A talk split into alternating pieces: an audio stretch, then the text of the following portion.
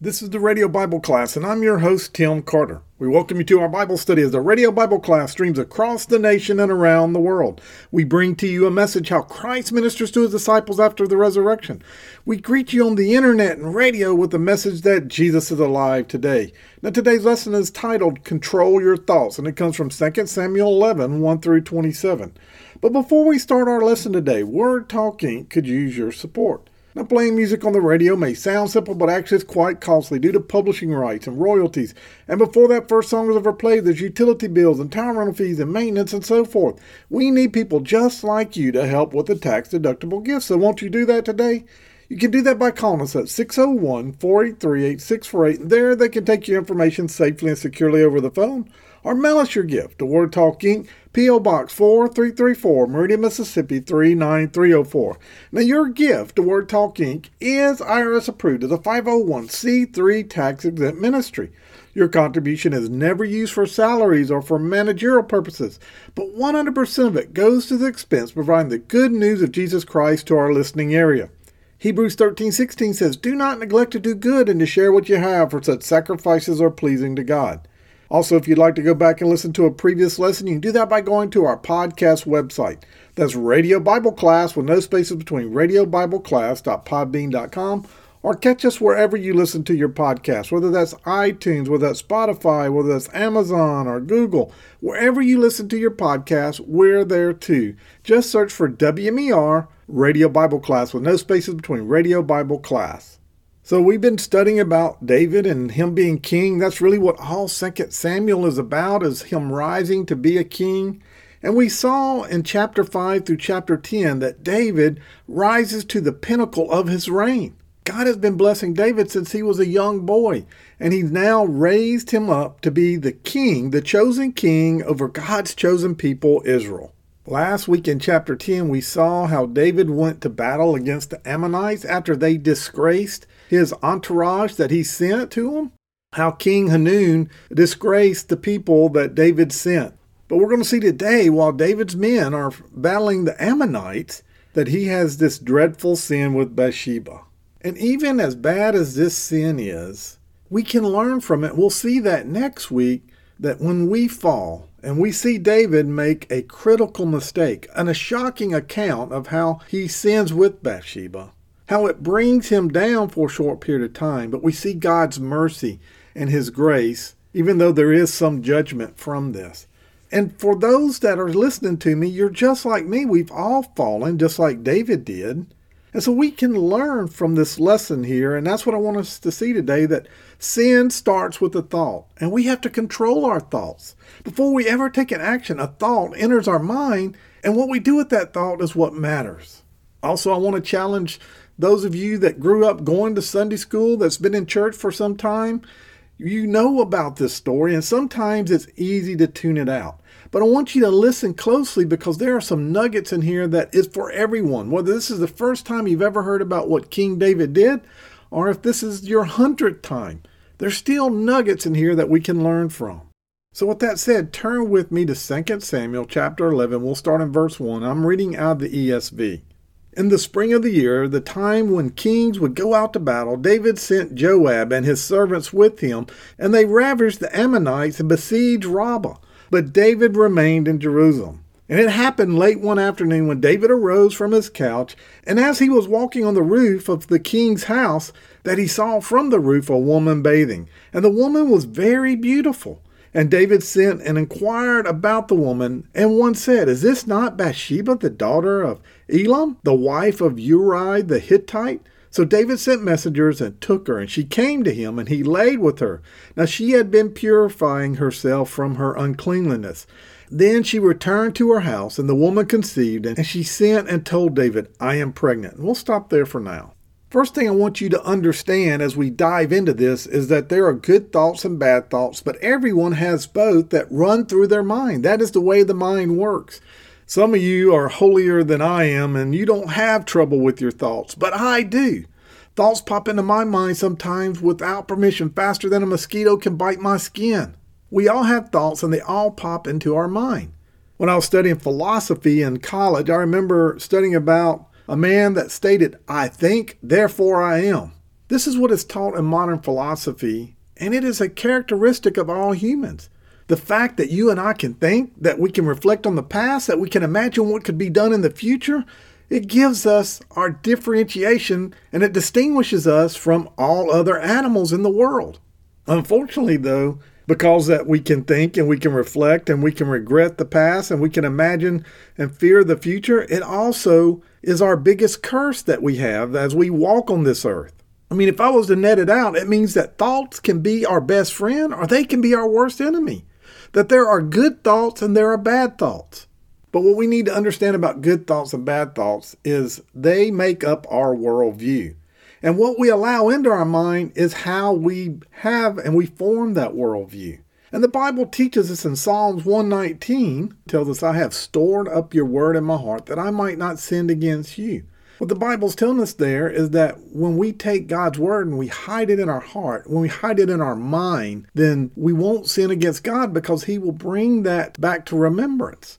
If you go back and read about what Joshua taught us that the book of the law shouldn't depart our mouth, but that we should meditate on day and night, that we would observe and do according to all that is written in it. So, if I was to summarize what I'd like for you to walk away with today, is that we need to control our thoughts. We need to observe our thoughts. We don't necessarily judge them, but we observe them. I can tell you about times that thoughts have jumped into my mind where I was being judgmental about a colleague, about the work they were doing, and instantly I went into judgment mode. I found fault in myself. I was getting onto myself. I was thinking negatively because I was having thoughts that really stunk. They were thoughts that I didn't like to have. But when we understand that we have good thoughts and bad thoughts, we have good thinking and bad thinking, we have thoughts that smell good and thoughts that stink, then we can start to understand that we need to control those thoughts. And that's important because what we do with our thoughts is what makes it right or wrong. You and I can't control what goes into our mind necessarily. We can try to affect it by limiting what we allow in, but there are things that are going to come in, good and bad. Martin Luther said you can't keep a bird from flying over your head, but what you can do is prevent it from building a nest in your hair. And so, what I'm trying to tell you is that if you can recognize when you begin to think thoughts that stink, then you can take some action to change your thought. For example, let's say that you have an argument with your wife. Things are really heated up. I mean, you're going after one another, just yelling at one another, and all of a sudden the phone rings and you reach over and you grab the phone. And how do you answer that? Most time you stop, you change the tone, and you answer it. And if you can do that, then we can stop and change, with the help of the Lord and the Holy Spirit, the thoughts that we act on. And so there are good thoughts and bad thoughts, and we need to learn to control our thoughts. And now, the second thing I want you to understand, and we're going to look at the text now, is that sin starts with a thought. We're going to see that David started his sin before he ever acted on it. It was the thought that he decided to act on that created the sin. Now, that starts out that it was the spring of the year and they returned to battle. Unlike today, where we have technology where weather doesn't affect us going to battle, back in those days and this time, there was a season when they would go out. The rain season was over, the crops had been planted, you know, the roads were suitable now for travel, and this was the time when kings would go out. But I want you to notice that it points out that David did not go out. He stayed in Jerusalem and he sent Joab, together with his commanders and officers, and all of Israel out, but he didn't go. A lot of commentators say this idleness is one of the reasons why David falls down. But I think it happened even before the idleness. See, David is at the pinnacle of where he's supposed to be as a king. He's conquered all of his enemies. We studied that in chapters 5 through 10. He subdued them. And so now he's getting the opportunity to be king and just really relax and enjoy it. And so I think David decided that he would just enjoy being king for a little while. He had people now that could go do what he used to lead and do. It is almost a pride in his heart. The Bible doesn't tell us that, but it is his idleness. It was him sitting on his laurels, not leaving to go to battle, which gave the opportunity for temptation. Some commentators even go as far to say that it, David had begun to see himself as important, and he got his eyes focused on him and his importance, and that if he went to battle and die, who would lead the nation of Israel? And so he stayed idle. The other thing I'll point out real quick is look at who they're battling. They're battling the Ammonites. These are the same folks that humiliated David's entourage in chapter 10.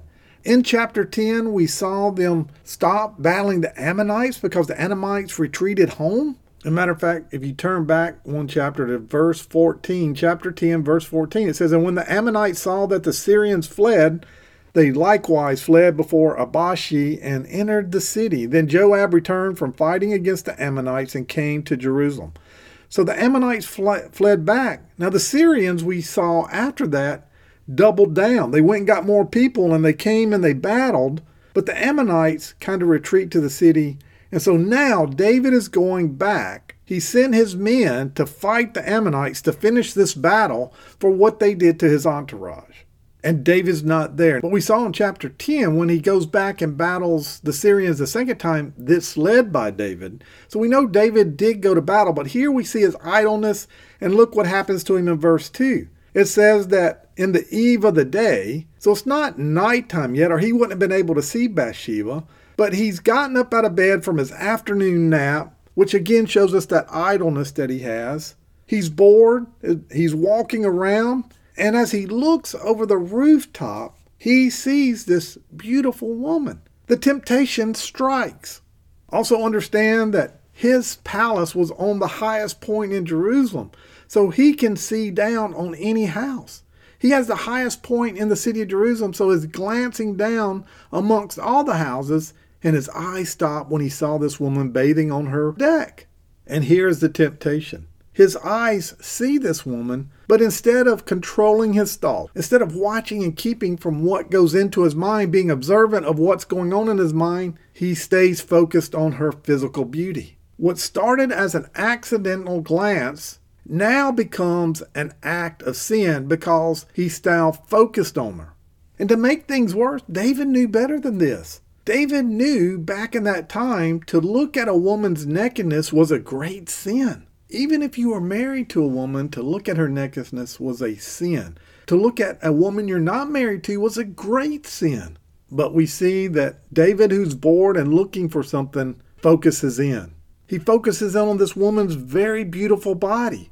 And as he does that, as he's captured, he forgets about all the truths that he stored in his heart and in his mind of God's commandments. And so he decides to take action. We see in verse 3 that he inquires about this woman. And someone, this is an important thing, someone says, Is this not Bathsheba, the daughter of Elam, the wife of Uriah the Hittite? This someone is saying, This is a married woman, David. Why would you do this? Listen to what Solomon was inspired to write in Proverbs 27 5. Better is open rebuke than hidden love. This someone that's not named rebukes David. He says, Hey man, this is someone's wife. Why would you do this? And what you and I need to learn is that it's important that we stand up and we say something when we're with a friend that's about to sin. Let me ask you, are you that someone that steps up?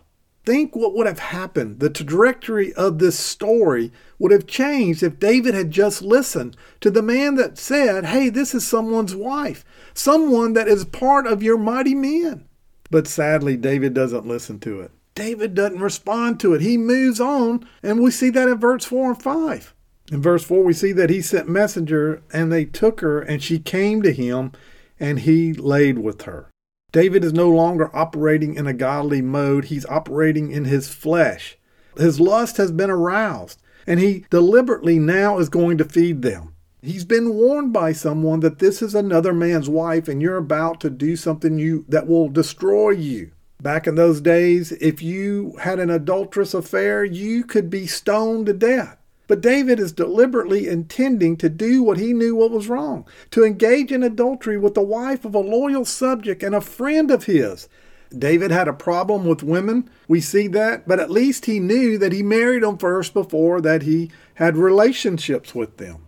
We've talked about this before. It's very clear in the Bible that it's one man, one woman. David had multiple wives and that is a sin before God itself, but at least he married them before he had the relationship. Here, he gets everything out of order and he's acting on his flesh and his lust, and he's sinning before God without even thinking about it anymore.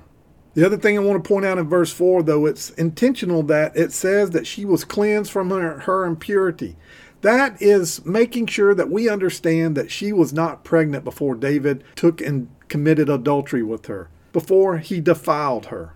Now, I don't want to let Bathsheba off because I'm coming down on David pretty hard, but, and we don't see anywhere in the scripture that she fought back. She willingly went and she laid with him. But he was a king and he knew better.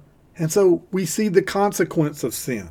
We see that in verse 5, the consequence of sin, and the woman conceived. And so she sent and told David that I am with child.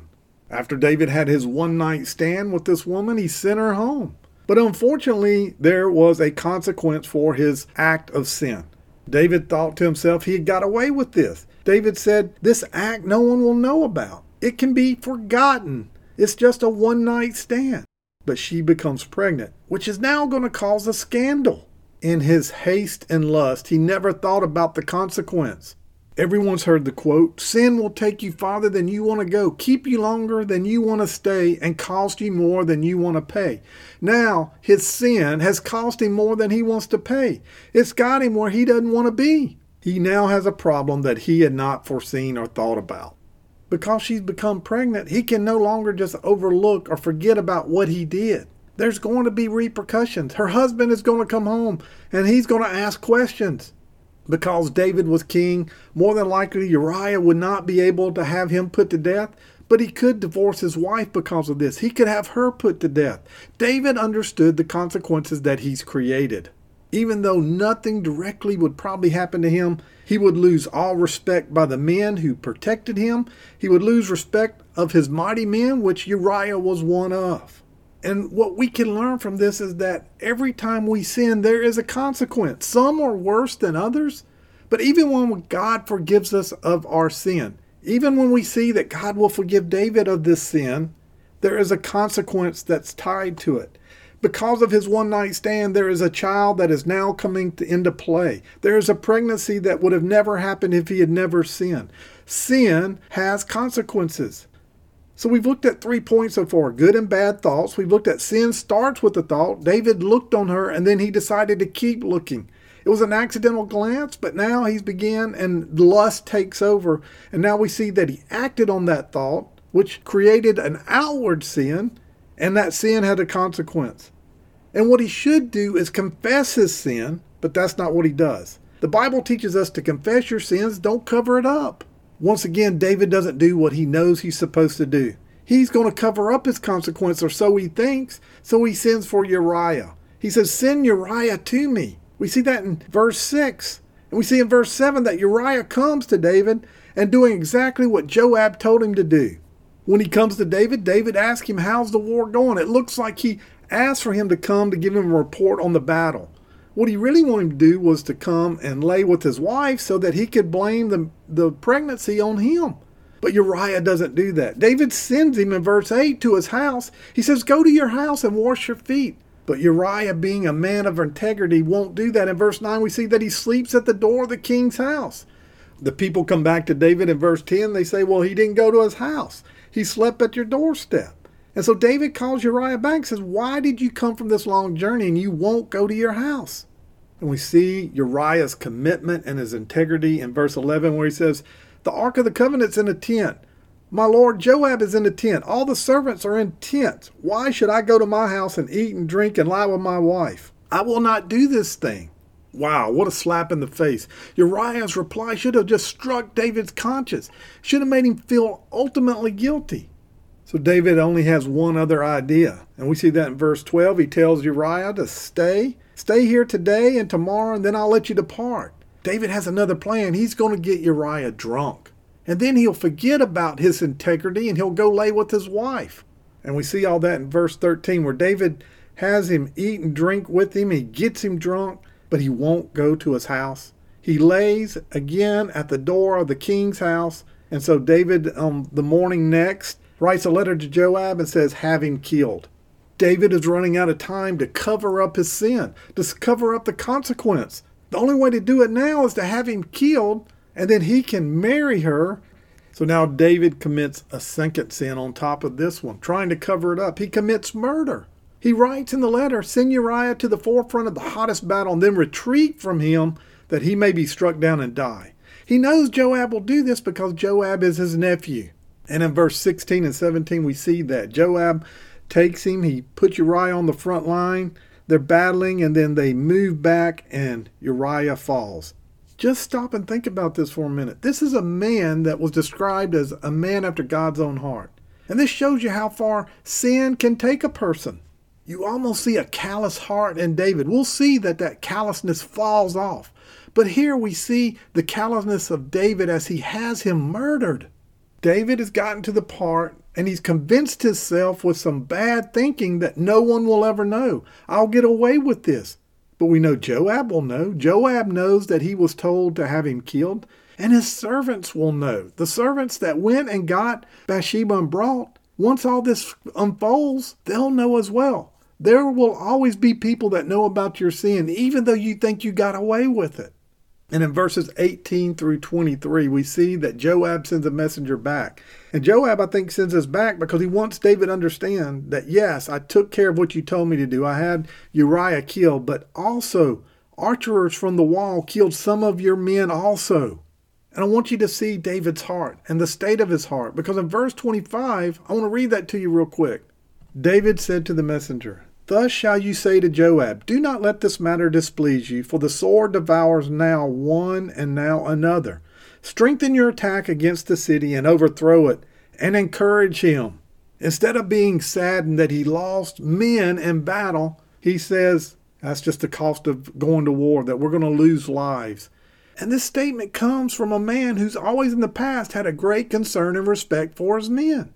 Yet he says right here, Don't worry about it. What needed to be done has been accomplished. Now go finish the battle. David feels satisfied now. His secret sin was now quietly covered up, and no one would ever know the truth. He could go now marry Uriah's wife, Bathsheba. He could adopt the child. No one would ever guess that this was his child. After all, he was only doing what other kings did all the time. And that thought just shows that he is falling into a backslidden state, that he's doing what the world did. How many times do we justify our sin because other people do it and this is just what people do? But we are Christians. We're called to be separated from this world. And we see David right here is just acting and he considers what he's done just what other kings would do. I challenge you today are you satisfied with just being like the world? And if your answer is yes, then you need to renew your walk with the Lord. And if your answer is no, you need to confess your sin instead of covering it up like David did. And then we see in verse 26 that Bathsheba, Uriah's wife, heard about her husband dying and she mourned for her husband like she should mourn. And then I want to read verse 27 as we get ready to wrap this up. And when the mourning was over, David sent and brought her to his house, and she became his wife and bore him a son. But the thing that David had done displeased the Lord. I want to read the last sentence again in verse 27. The thing that David had done displeased the Lord. My final point for this lesson today, point number five, is this that there is disapproval of sin. God always disapproves sin, God will never accept sin. David had a perfect story. She became pregnant before they went to war. Once Uriah died at war, he did the right thing. He married her so she wouldn't be a widow and then they had a child and he adopted the son. Everyone thought that David did a good thing, but there was one that knew the story. If nobody else knew, there was one that knew. God knew what David had done, and what David did displeased the Lord. We need to understand that even when we can get away with sin, when we think that no one will ever know, I'm in another city, I'm more than 90 miles away. No one will ever know. Understand God knows and He is displeased by the action. I'm out of time, so let me close with this final thought. We need to take to heart the words that what David did displeased the Lord. You and I are David. We're just like David. We may not have committed adultery like David did in this story, but we're just like David in that we sin and we need to confess our sin. David had lost the fight in his life. My question to you are you in the fight? Or are you like David and just giving yourself over? David just gave himself over to sin instead of fighting and being in the fight with his men. Some Christians, even though they have the Lord as their strength, they forget who they are in Christ and they don't even enter the fight. Instead of fighting, they just let life control them. The other thing we need to realize is David was a man after God's own heart. And if a man after God's own heart can fall into sin as deeply as David did, you and I need to be on guard. We need to observe the thoughts that come into our mind. We need to be aware that at any time we can fall into sin and fall just as deep as David did. And if you're listening to me today and you've fallen into sin, there's good news. The good news is that there's a cure for sin. And we find that in the gospel that God's promised that David's kingdom would be established forever. We saw that in 2 Samuel 7. I pointed that out. There's good news for you and I because we are like David. David's sin was great, just as our sin is great. However, Jesus' obedience that he went to the cross for us, his death covers the penalty of our sin, just like it would for David and just like it does for us. And as we'll see, David repented of this sin. He thinks he's got away with it, but he will repent of it. And you and I have to repent of our sin. When we have to ask God for forgiveness, we have to confess our sin. And when we do, he is just and faithful to forgive us. I would say if you have sin in your life, Turn to Him. Turn to Him now and repent of your sin today. Let us pray. Dearly Father, we come before you, Lord. We thank you for this time together. Lord, I ask right now that you would just let us understand that David was a man after your own heart. Lord, he was someone that wanted to be in a walk with you every day, but David got into a backslidden point in time in his life. David became complacent. David became comfortable. And Lord, when we become comfortable, that's when the devil shows up and he takes us out. And this is a prime example that we're just like David. We may not have committed adultery like David does in this story, but Lord, we all are tempted. We need to control our thoughts. Lord, let us understand that our sin begins when we act on that thought. And Lord, that we would just ask for forgiveness. We wouldn't try to cover it up. And just like all the other times when we cover something up, when we cover up a lie or whatever, it just has to grow and grow. And we see this example right here. Lord, I pray for the one today that's shown up that needs to confess some sin. They think they got away with it. But Lord, you know, just like you knew, even though David thought he got away with it. Lord, I pray today they will confess their sins to you. Lord, I confess my sins right now. Lord, I pray that you will just show your grace again. Lord, right now, I pray for the one that doesn't know you at all, that's never turned to you. Lord, I pray today that they would repent of their sins. Lord, they will understand that they need you as Lord and Savior of their life. They'll believe on your finished work on the cross, and they'll ask you to be Lord of their life, and they'll confess you before men, and they'll chase after you and follow after your commandments. Lord, we thank you for all the many blessings you give this ministry. Lord, it's in your name we pray. It's in Jesus' name. Amen.